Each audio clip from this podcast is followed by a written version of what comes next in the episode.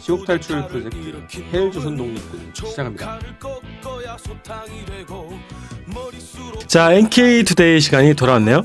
네. 네, 지난주에 우리가 새로운 걸로 보여준다 그랬는데 그래서 보여줄 걸 가져왔습니다. 아, 보여주기 방송이네요 오늘은. 네, 그렇습니다. 드디어 이제 제대로 된 이제 영상 방송이라고 할 수 있겠죠.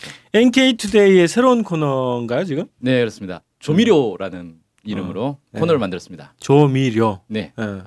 조선과 미국의 요즘 요즘. 네. 두문 법칙을 어. 파괴하고. 그래서 요즘을 알기 위해서 역사를 알아야 된다 이런 거죠. 네, 그렇죠. 조미라고 하면 또 사람들이 조선이 뭐냐라고 할수 있는데 음, 북한 얘기하는 겁니다. 네, 북한에서는 이제 자신들 조선이라고 하니까 음. 어, 이름 지으려다 보니까 음. 북미료라고 하면 이상하잖아요. 그래서 조미료라고 지었고요. 네. 그 지금 이제 막 핵전쟁의 위험이 있지 않습니까? 그렇죠. 근데 이 역사를 잘 모르는 사람들이 음. 아니 뜬금없이 북한은 왜 수소폭탄 실험을 해가지고 이상한 분위기를 만드나 음. 이렇게 생각할 수 있단 말이에요. 네. 그래서 북미 간의 음. 핵 문제가 어디서부터 시작됐는가 이걸 이제 파헤쳐 보자 이런 취지에서 NK 투데이가 그 동안에 북한 바로 알기 해가지고 북한 관련 뉴스를 전문으로 네. 했잖아요. 네. 근데 이제 좀 확장된 거네요. 그렇죠. 네. 시청률을 높이기 위해서. 그래서, 네. 높아질까 모르겠지만 조미료라고 하는 것이 NK 투데이의 하나의 코너 들어갈지 네. 아니면 또 다른 데 갖다 붙을지 네. 아직 운명은 모르겠어요. 네. 콘텐츠로서 좀 이렇게 볼만할 것 같거든요. 그렇죠. 그래서 요걸 일단 잘 보시고 그다음에 요 코너가 어느 강- 방송으로 갖다 붙을 건가 음. 그건 또 예의주시해 주시기 바랍니다. 이거 유료화해도 꽤 될 것 같아요. 제가 볼 때는. 된다고 네. 유료화를 예. 어, 유료화해도 아마 엄청난 시청률을 자랑하지 않을까. 네, 뭐 그럴 생각은 없고요. 어, 후원 많이 해주시면 더 네, 됩니다. 그렇군요. 네. 자 오늘 그래서 조미료 시험 방송 네, 첫 번째 시간. 첫 번째 시간 네. 첫 주제로 뭡니까? 네, 오늘 첫 주제로 한국 전쟁 당시에 있었던 북미 간의 핵 대결의 역사. 음, 북은 핵이 없었잖아. 그렇죠. 네. 북한은 이제 주먹, 네. 미국은 핵. 그래서 합쳐서 핵 주먹 대결. 이렇게 되겠네요. 저 핵무기, 그러니까 핵 전쟁, 뭐 핵무기의 역사가 한반도에서 꽤 오래 됐어요, 그죠? 그렇죠. 예, 그래서 그거를 아마 처음 나왔던 시기부터 좀 음. 돌아보자 이런 거네요. 그렇죠. 네, 네. 한국 전쟁 당시부터 핵무기 사용 여부가 뭐 있었고 얘기가 있었고 음. 잘 이거는 역사에서 잘 가르치지 않는 것 같아. 네. 예. 아는 사람만 아는 거죠. 그래서 이제 이 핵 관련 어, 위협 혹은 뭐 핵 전쟁 어, 위기하고 이산 가족하고 또 연결돼 있거든요. 어, 음. 그래서 일단 그 역사를 한번 훑어보는 걸로 하죠. 네. 한국 전쟁이 1950년 6월 네. 25일 날 발발을 했죠. 네. 근데 두 달이 채 안 된 8월 달에 벌써 미국에서는 음, 음. 핵폭탄을 사용할 것인가에 대한 검토 작업에 들어갔다고 합니다. 그왜 왜 그러지? 초기에 그 하여튼 인민군이 막 파죽지세로? 막 밀고 어, 밀고. 내려와서 네. 그러니까 어 이거 핵폭탄 써야 되는 거 아니냐. 음, 근데 이때가 잘 생각해 보면 최초의 핵폭탄을 사용한 게 45년 45년이지 네. 않습니까? 그러니까 1945년에 핵폭탄을 써가지고 일제를 패망시켰단 말이에요. 음, 음. 그래서 승리를 했죠 미국이. 음. 그러면 그 다음부터는 전쟁 날 때마다 아 이거 핵폭탄 한 방이면 깔끔하게 쉽게 편하게 정리되겠다라는 생각을 자기 피해를 최소화하고 예, 음. 당연히 하겠죠. 음. 그러니까 한국 전쟁이 딱 터지니까 아 이번에도 핵무기 한번 써버리면 그냥 바로 음. 정리되는 거 아닐까? 음. 라는 생각을 당연히 했을 거라는 겁니다. 했을 거다. 네. 음. 그래서 이때 이미 핵폭탄 사용을 할지 말지에 대한 검토 작업에 들어갔다라는 네. 게 2010년에 2010년이면 한국 전쟁 발발한 지 60년이 되지 않습니까? 네네. 그래서 60년이 지난 기밀 해제 문서들이 나오기 시작했어요 이때. 난 60년도에 해제가 됐다고 보여지는데 이게 60년이 지나서 해제가 네. 됐다는 거군요. 그렇죠. 예. 음. 그래서 미국에서는 그 기밀 문서가 시한이 다 있어가지고 법적으로? 시한이, 지- 예, 네. 시한이 지나면 이 공개를 하게 돼 있단 말이에요. 음, 음. 그래서 60년의 시한을 가진 문서들이 이때 이제 공개가 되기 시작했다는 거죠. 하여튼 그 공개하는 것도 희한해요. 법적으로 정해놓는 것도. 어. 그렇죠. 음. 어쨌든 뭐 초기에 벌써 이제 핵사 핵사용이 얘기가 됐다는 거네. 네. 예. 자, 그, 이때는 뭐 이제 검토만 하고 음. 실제 이제 사용은 안 됐죠. 네. 그 다음에 이제 파죽지세로 밀고 내려오다가 다시 올라가기 시작하지 않습니까? 음, 9월달에 뭐 인천 상륙 작전도 있고 예, 그렇죠. 그렇죠. 음. 그러다가 이제 다시 중국 이제 참전을 하게 되고 예. 이런 이제 일이 딱 발생하면서 그러니까 중국이 참전하는 걸 보면서 어, 아 이건 이제 핵폭탄 써야겠다. 이런 판단을 또 하게 됐다는 거예요. 음, 음. 그래서 1950년 11월 28일 날 합동참모본부 미국이죠. 미국의 합동참모본부가 합동전략조사위원회에 뭘 요구했냐면 사용할 수 있는 핵폭탄의 숫자와 표적지, 수송 등 고려할 수 있는 사항을 검토해달라라는 요청을 했답니다. 더 구체적으로 검토를 시작했네요. 예, 그래서 음. 하루 만에 합동전략조사위에서 발표한 건 유엔군이 한국에서 압도되는 것을 막기 위해 핵무기의 운영이 필요하게 될지도 모른다. 음, 그러니까 번역을 참 직역을 하니까 이상하게 되는데, 그러니까 이 북한과 중국군에 의해서 유엔군이 압도당할 수 있으니까 아. 이걸 막으려면 핵무기가 필요할 수도 있다라는 네. 거죠. 결심은 최고위층이 해야 할 것이다. 네. 그러니까 결심은 대통령 알아서 해라라는 거죠. 음, 원래는 좀뭐그 최종 결정권자가 대통령 아닌가요? 그렇죠. 음. 근데 지금은 대통령이 뭐 그 키를 가지고 있잖아요. 네. 그래서 아, 대통령이 승인을 해야 음. 핵무기를 쏠 수 있는데 음. 이때는 사실 핵무기 개발한 지 얼마 안 됐기 때문에 그런 시스템 자체는 없었을 거예요. 음, 그러니까 그냥 이건 정치적 판단을 해야 되는 거다라는 음, 네. 거고 음. 어, 그 다음 날 11월 30일에 트루먼 대통령이 기자회견에서 핵폭탄 사용을 항상 적극적으로 검토하고 있다라고 공개를 합니다. 이게 네. 한국 전쟁에서 핵무기 사용에 대한 최초의 발언이에요. 공식 발언. 예, 공식 네네. 발언. 음. 그것도 대통령이 직접 했죠. 음. 이 발언이 나오고 나서 이제 전 세계가 완전히 네. 난리가 났죠. 어, 또 핵무기 쓰는 거냐? 일본을 봤기 때문에. 예. 네. 특히 유럽의 음. 미국 동맹국들조차 음. 반발을 했어요. 어, 왜 우리랑 상의도 없이 핵폭탄을 쓰려고 하느냐? 네. 그래서 결국 어쨌든 유엔군인데. 예. 그죠. 그래서 그 나중에 이제 트루먼 대통령이 영국하고 정상회담을 해가지고 거기서 핵무기를 사용하기 전에 영국하고 합의를 하고 사용하겠다라는 음. 약속을 하게 됩니다. 네. 이때 이제 미국 다음으로 가장 많은 이제 참전을 한 게 영국이었기 때문에 음. 영국이 미국과 가장 이제 가까운 동맹국이죠. 음. 그래서 영국하고는 그런 약속을 또 했다고 합니다. 네. 자, 그 다음에 어떻게 됩니까? 예. 이때 당시에 중국이 참전을 했는데 사실 중국은 38선을 유엔군이 넘으면 바로 참전을 할 것이다라는 경고를 계속 던져왔었거든요. 음. 그 38선을 처음 넘은 게 언젠지 아시죠? 네. 10월 1일. 1일. 네, 그때가 이제 국군의 날이죠. 네. 그 38선 돌파를 기념한다고 해서 음. 10월 1일 날 한국군이 처음으로 이제 38선을 넘었고 그 뒤에 이어서 바로 이제 유엔군이 쭉 넘어갔단 말이에요. 그래서 중국이 바로 곧바로 이 인민지원군이라는 이름으로 투입을 했죠. 음. 근데 초반에는 중국군이 진입했다라는 것 자체를 잘 몰랐어요. 음. 그냥 징후만 계속 보였던 거고 네. 나중에 중국군이 참전했다라는 게 확인이 됐죠. 막 포로로 잡히니까 중국 사람이 음. 잡혀요 포로로. 네, 네. 그래서 확인이 됐단 말이에요. 그러고 나니까 어 중국군이 어마어마하게 많이 미- 들어왔다. 그리고 쫙쫙 밀리기 시작하는 거죠. 유엔군 입장에서는 이제 안달이 났겠죠. 어 이러다가 이제 완전히 밀리는 거 아니냐. 음, 중국군이 막 쳐들어 참전을 하면서 전세가 막 뒤집어졌다 이렇게 판단을 한 거예요. 음. 그때 1951년 2월 11일 어, 메가더 그때 유엔군 사령관이었죠. 보고서를 냈는데 이 보고서 안에 이런 내용이 있습니다. 적의 주요 보급로에 방사능 폐기물을 설치해서 만주 지역과 한반도를 영원히 분리하겠다. 그러니까 방사능 폐기물을 네. 쫙 뿌려버리겠다는 거예요. 폐기 방사능 지대를 만든다는 거지. 그렇죠. 그죠? 네. 어. 예. 그러니까 방사능이 나오는 그 폐기물들이 있으니까 예, 예, 그 원석을 갖다 놓으면 비싸니까 음. 어, 폐기물 어차피 폐기물을? 버려야 되니까 그래서 어. 압록강 두만강에 걸쳐 가지고 이걸 쫙 뿌려버리겠다는 거죠. 북중 접경지대. 예. 예. 그래서 영원히 영원히 한반도를 그냥 섬나라로 만들어 버리겠다라는 아. 무시무시한 얘기까지 했단 말이에요. 네. 음, 이건 뭐 저기 저가 떠나가지고 반인륜적이네. 그렇죠. 예. 그 다음에 그 나중에 이제 메가더 사후에 인터뷰한 내용이 공개된 게 있어요. 네. 인터뷰를 했는데 그때 당시에는 공개가 안 됐고 그 거기에 이런 내용도 있다고 해요. 중국군 추가 개입을 막기 위해 북한에 30에서 50발의 핵폭탄을 투하할 계획을 세워놓고 있었다. 음, 전쟁 기간에 벌써 세워놨다는 거네요. 네. 야, 30에서 50발이면은 그 일본에 떨어뜨렸던 그 핵폭탄의 위력 정도겠죠. 그 당시에는. 그렇죠. 그거를 30에서 50발이면 완전히 그냥 한 번도 자체가 박살이 나는 거죠. 어, 없는 거네. 그리고 네. 1951년 4월에 음, 트루먼 대통령이 예, 아홉 개의 마크 4라는 핵폭탄입니다. 이거 막 핵폭탄 이름인데 네. 이걸 괌으로 이전하는 걸 승인을 했어요. 본토에 있는 거를 괌으로. 그래서 본토에 있던 핵폭탄 아홉 개가 괌으로 왔습니다. 네. 예, 전진한 거- 전진 배치를 한 거죠. 음. 그리고 핵폭탄 사용 명령서에 서명을 했어요. 어, 그러면 이제 뭐냐면은 어, 소련군의 참전으로 인해서 유엔이 어, 공격을 당할 시 혹은 중국군이 추가 개입을 할 시 음. 핵폭탄을 사용해도 된다라고 합참에 권한을 줬네. 권한을 준 거예요. 네. 그럼 현장 지휘관들이 판단해가지고 그냥 쓸 수 있다는 거네, 그죠? 그렇죠. 네. 괌이라는 것은 요즘에도 계속 자주 나오는 겁니다, 그죠? 예, B 괌 52, 기지. 뭐, 뭐 예. B 29가 막 그 전진 배치되는 곳이다, 뭐 그렇죠. 해가지고 음. 괌에서 주로 날라오는데 그 괌이니까 한반도에 엄청 가까워진 거네. 그렇죠. 네. 자, 그 다음 또 어떻게 됩니까? 네. 허드슨 하버 작전이라고 들어보셨나요?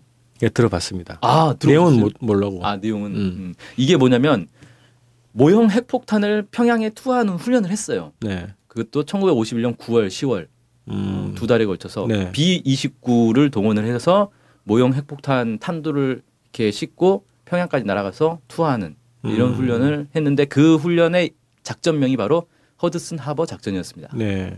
허드슨 항구 작전인가? 번역을 하면 그렇게 되겠네요. 네. 네. Operation Hudson Harbor. 네. 네, 원래 이름이. 수고했습니다. 네.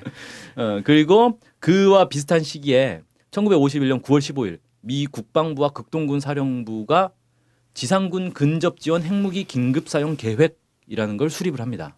여기에 내용은 뭐가 있냐면 평강 지역에 평강 지역이 어디 있냐면 철원 근처에 있어요.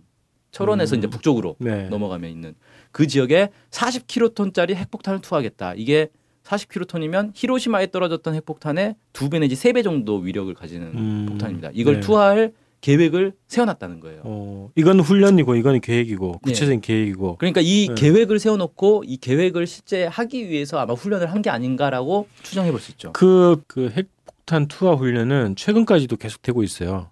몇 년 전까지만 해도. 네, 지금도 뭐 군산으로 네. 심심하면 한 번씩. 않습니까? 이 훈련이 오래됐네.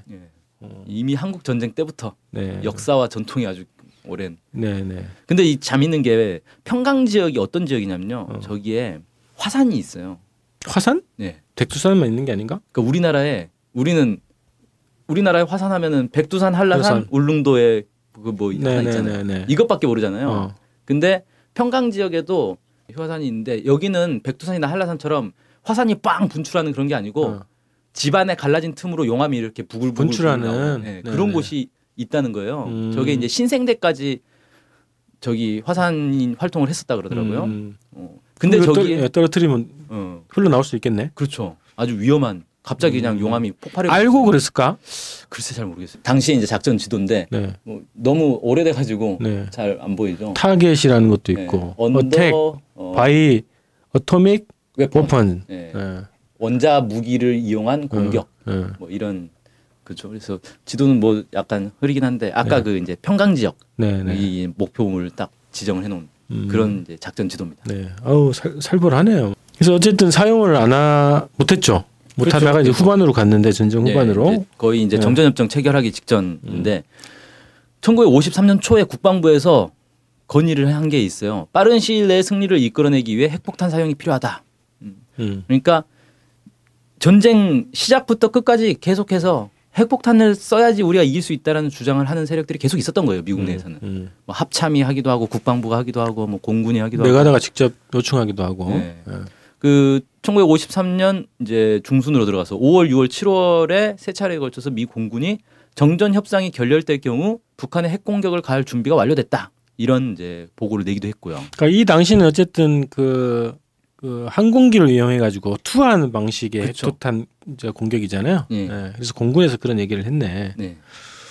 그리고 아이젠하워 그때 이제 대통령이 바뀌었죠 아이젠하워로 네. 네. 아이젠하워 대통령이 1954년 5월에 핵 공격을 하자라고 디데이를 설정했다 이런 이제 자료도 공개가 돼 있습니다. 근데 이거 뭔 의미지? 자. 한국 전쟁이 끝났고. 예, 예. 저기 뭐냐면은 한국 전쟁 이제 53년도에 예. 저 계획을 세운 거예요. 음. 내년 5월쯤에서는 핵무기를 쓸 수 있겠다라고. 네, 네. 근데 왜 하필이면 바로 안 쏘고 핵무기가 있는데 바로 안 쏘고 내년 5월이냐? 어. 이 배경을 이제 좀 알아야 되는데 네. 핵무기를 만약 사용했을 때 이때 당시에 핵무기를 가진 나라가 또 있었습니다. 소련. 소련이 있죠. 네.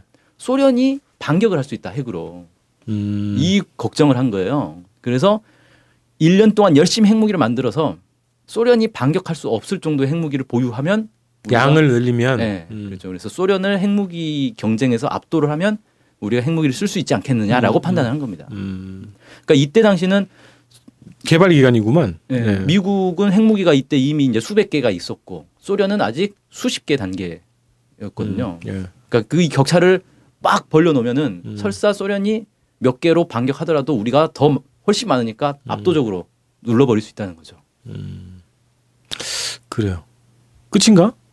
자 여기까지 해서 이제 네. 역사는 끝이고 네네. 좀 분석을 해보죠. 네. 결국은 핵무기를 안 썼어요. 음, 못 쓴 건지 안 쓴 거지. 어쨌든 사용이 안 됐네 한반도에서. 그렇죠. 네. 이걸 이제 미국 내에서 자체적으로 이제 여러 학자들이 분석을 했습니다. 크게 여섯 가지 정도로 이제 봐요. 다 네. 여기에 이제 포함되는데 음.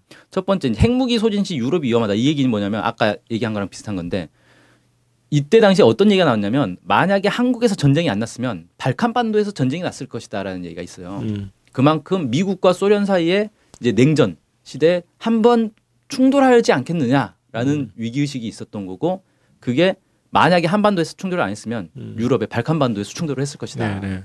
사실 소련 입장에서는 이 동아시아보다는 유럽 쪽에 훨씬 관심이 많았던 거고 음, 미국이 이제 유럽의 여러 동맹국들하고 함께 소련과 대치를 군사적으로 대치를 하고 있었단 말이에요. 음. 만약에 한반도에서 핵무기를 써가지고 미국이 핵무기가 아직까지는 많지 않은 상태인데 핵무기를 막 썼다. 그래가지고 핵무기가 부족한 상황에서 음. 발칸반도에서 전쟁이 나버리면 음. 소련을 막지를 못한다는 거예요, 미국이. 음. 그래서 함부로 못 썼다는 거죠. 그래요. 이런 이제 주장이 하나 있고요. 네, 네. 그 다음에 또 하나는 목표물이 없다라는 겁니다. 핵무기를 쓰려면 뭘 맞춰야 될 거 아니에요. 도시에 예. 근데? 북한에 핵무기를 쏠 도시가 없는 거예요. 왜? 이미 다 초토화가 돼 있어요. 음, 공중 폭격으로. 네. 네. 그러니까 평양 같은 경우는 멀쩡한 빌딩 하나, 건물이 하나도 없었다 그러잖아요. 음, 음, 이미 다 파괴가 됐기 때문에 핵무기를 쓰는 게 아무 효과가 없다는 거죠. 음. 네, 네. 그 다음에 이제 군부대 같은 데에다 이제 떨어뜨려서 군부대를 전멸시킬 수 있는 그런 방법도 있는데 음. 북한은 이제 워낙 산악 지역이 많다 보니까 음. 핵무기는 산악 지역에 떨어뜨리면 사실 골짜기 안에서만 이렇게 터지지 네. 이 산을 넘어가지를 못하니까 음. 효과가 완전히 급감된다는 거죠. 음. 그래서 우리가 이제 핵무기 하면은 엄청나게 무시무시한 무기라고 생각을 하는데 네. 사실 핵무기에도 제한성이 있는 겁니다. 이렇게. 그러니까 이 당시까지는 그래도 최소한. 네, 그렇죠. 그래서 핵무기가 실질적으로 군사적으로 아주 유용한 무기로 사용되기에는 좀 제약이 있었다. 음, 그러다 보니까 정작 쓰려고 보니까 어디다 쓰지? 쓸 데가 없네. 이렇게 돼버린 거죠. 음, 음. 그 다음에 이제 유럽의 동맹국들이 또 반대를 했죠. 네, 네. 아까 그 뭐 영국 얘기도 있고. 예. 네. 그 다음에 이제 소련의 핵보복 우려 어, 이것도 이제 있었고 그 다음에 이제 도덕적 압박 이건 뭐냐면 미국이 일본에 핵무기를 벌써 두 번이나 썼는데 음, 한국에 또 쓰면 미국이란 나라는 핵무기를 이제 아주 그냥 심심하면 음. 심심하면 좀 그렇지만 즐겨 사용하는 어, 이런 나라로 이제 낙인 찍힐 수 있다는 거예요. 세계 여론도 뭐 그렇게 네. 아주 갈안수 좋죠. 있고. 음. 특히 아시아 지역에만 사용한다. 즉 이제 자기 백인들끼리는 안 쓰고 음, 음. 음, 인종 차별적인 그런 이제 얘기까지 나올 수 있다는 거죠. 그런 이제 압박을 느꼈다. 네. 라는 거고. 마지막으로는 3차 세계 대전으로 확전될 우려가 있다.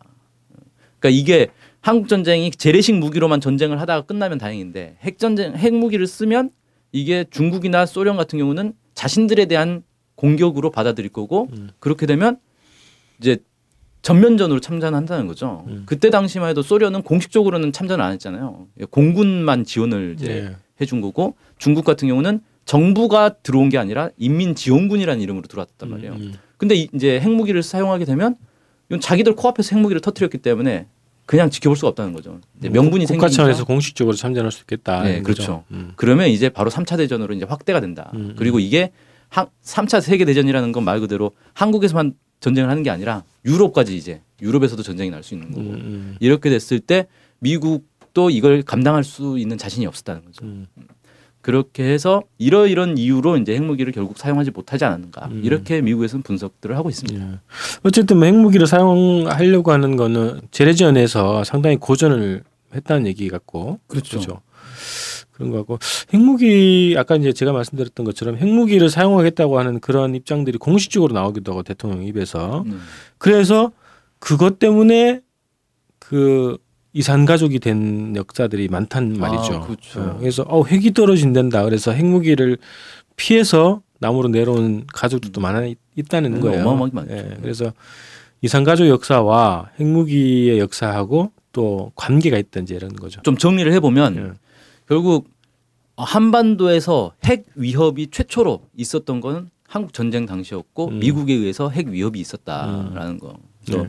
이 많은 사람들이 또 이런 이제 평가도 합니다. 한국 전쟁 때 북한이 핵 위협을 계속 당하다 보니까 이 핵에 대한 어, 우려가 비정상적으로 커졌다는 거예요. 다른 음. 나라들이 갖고 있는 핵 공격에 대한 위협 이런 것보다 그러겠네요. 훨씬 음. 크다는 거죠. 음. 그래서 북한이 왜 4대 군사 노선이라는 게 있지 않습니까? 네. 그 중에 하나가 전국토의 요새화인데 음. 이 전국토의 요새화의 주요 내용 중에 하나가 지하 시설을 계속 파는 거예요. 음. 음, 그게 뭐냐면 결국 핵 공격에 대비해서 일단 땅 속으로 들어가야 살아남을 수 있다. 음. 그래서 그런 작업들을 이제 어마어마하게 하게 됐다는 거죠. 예. 한반도에서 핵무기 뭐 핵 전쟁 음, 이것의 시초가 어디 있는가를 좀 볼 수 있겠고 그리고 북이 핵이 북이 핵을 갖기 이전부터 이미 핵에 대한 핵 전쟁 위험은 이제 시작이 됐고 네, 그죠 그런 것들을 볼 수 있는 그런 내용이었네요. 네. 예.